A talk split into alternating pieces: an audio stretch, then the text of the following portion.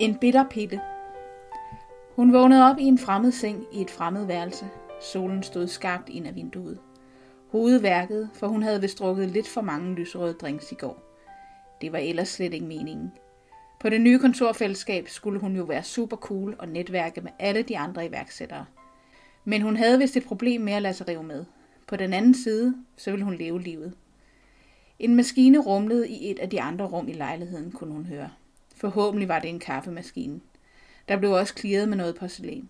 Hun fandt sine trusser og sin BH på gulvet og tog det på. Hans hvide skjorte fra i går hang på stolen.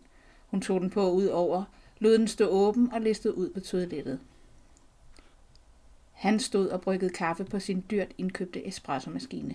Kun iført boxershorts. Han ville også bare lige lave en god kop kaffe til dem begge, og så hoppe ind i sengen til hende igen. Tænk, han havde lavet sig rive med alligevel – han kunne bare ikke modstå hende, selvom hun mindede alt for meget om hans tidligere kæreste, som havde svigtet ham. Begge var de meget charmerende udadvendte kvinder, som var omgivet af fremmede som kendte mennesker. Kvinder, der var svære at nærme sig, men det var lykkedes ham igen.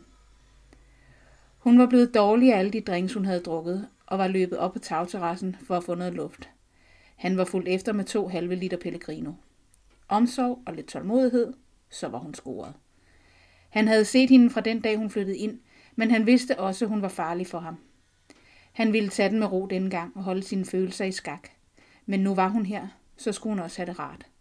Og de havde jo allerede haft det rigtig rart. Han var slet ikke hendes type, men hun havde ikke kunne stå for hans smil i øjnene. Så var han bare helt rolig. Det ville nok blive lidt akavet på kontorfællesskabet fremadrettet. Hun satte sig op i sengen oven på dynen, med ryggen mod væggen og gjorde sig lidt til. Han kom ind med to kopper på en bakke. Godmorgen, sagde han og rakte hende en kop, mens han smilede sit varme smil. Han satte sig ved siden af hende med sin kop. Godmorgen, sagde hun og lagde hovedet lidt på skrå. Hun havde forventet, at han ville kysse hende, men i stedet drak han bare en tår af sin kaffe. Så hun sippede også en tår og følte sig pludselig lidt forkert i hans skjorte, som hun trak lidt sammen for at dække sig til. Da hun havde drukket kaffen, og de bare havde siddet og talt lidt, besluttede hun sig for at tage hjem. Heller ikke, da hun tog afsked med ham, lagde han an til at kysse hende. Måske han bare var sådan en, der samlede sagesløse kvinder op, som havde fået lidt for meget at drikke. Ugerne gik, og han så hende hver dag på kontoret. Men hun undgik ham. Det havde været dumt at holde igen. Nu løb hun ud af hænderne på ham som sukkersand. Hun havde ikke været til fredagsbar efter den gang, og han følte, det var hans skyld.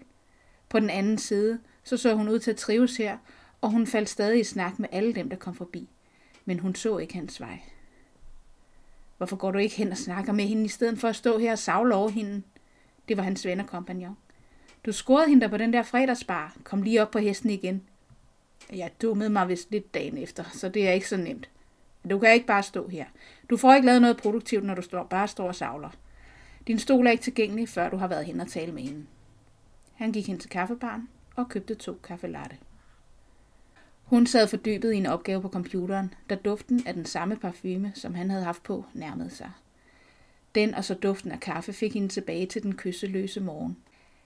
Lige siden havde hun håbet, at han ville komme hen til hende, men han så hende slet ikke, når hun gik forbi deres glasbord, eller når hun stod og talte med nogen i hans umiddelbare nærhed.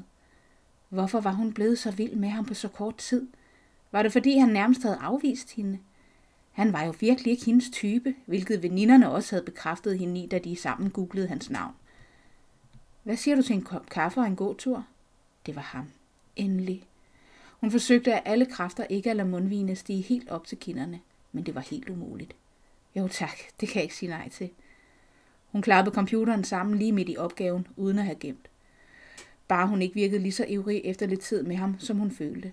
Sammen gik de ud af den store bygning og ned til vandet, uden at veksle et eneste ord. De gik langs vandet og kom endelig til en ledig bænk. Skal vi sætte os lidt her, sagde han. Hun nikkede bare og satte sig. Mest af alt havde han lyst til at fortælle hende, hvor meget han havde længtes efter hende, og han virkelig gerne ville ses mere med hende. Men han turde ikke brænde sig igen. Jeg troede ikke, du ville have noget med mig at gøre igen, sagde hun og drak en tår af kaffen, inden hun fortsatte. Du gav mig hverken dit nummer eller et kys til farvel sidst. Han vidste det godt. Det havde været forkert. Og det var ikke, fordi han ikke havde lyst til det.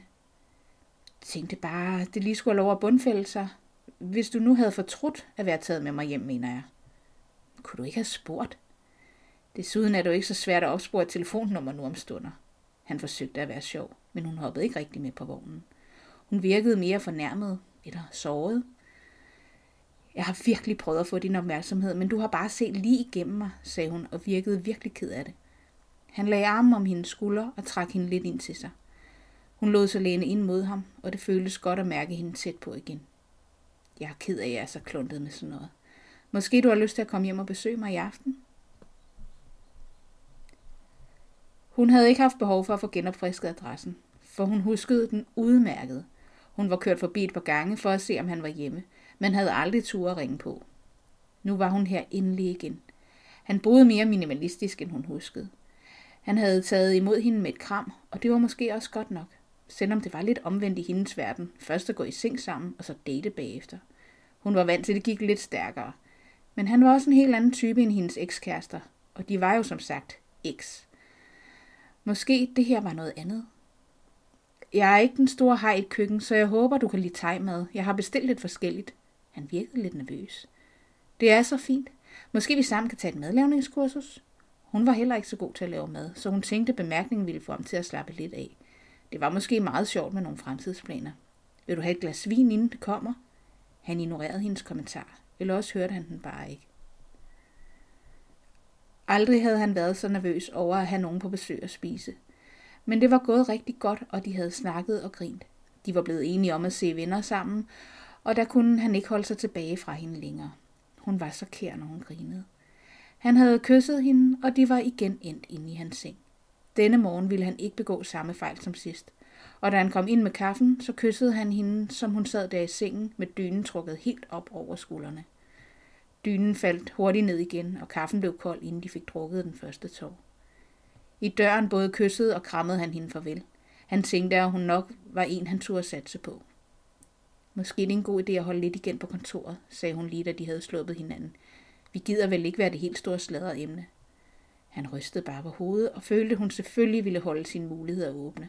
Hun var præcis som hans ekskæreste. Han gik ind i lejligheden, fandt en halslatten cola i køleskabet.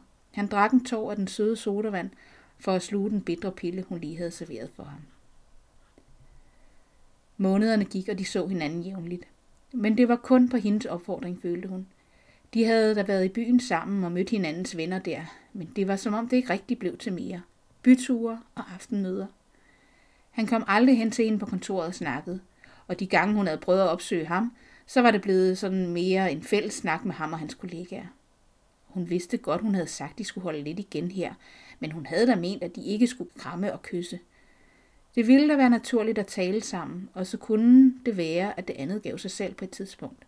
Hun havde talt med hendes veninder om det, og de syntes selvfølgelig bare, hun skulle sige det, som det var.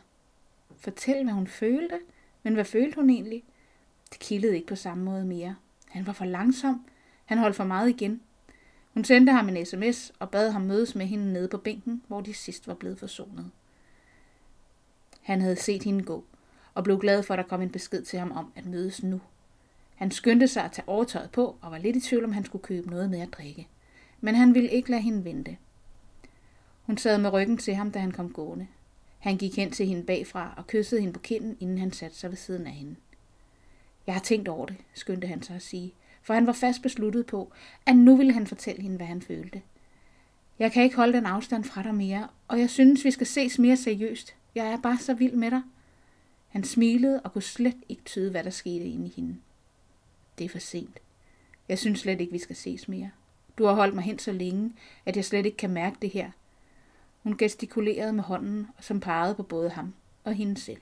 Og helt ærligt, så tror jeg, du vidste, jeg var ved at sige fra, og det er derfor, du pludselig vil meget mere. Hun rejste sig op og gik.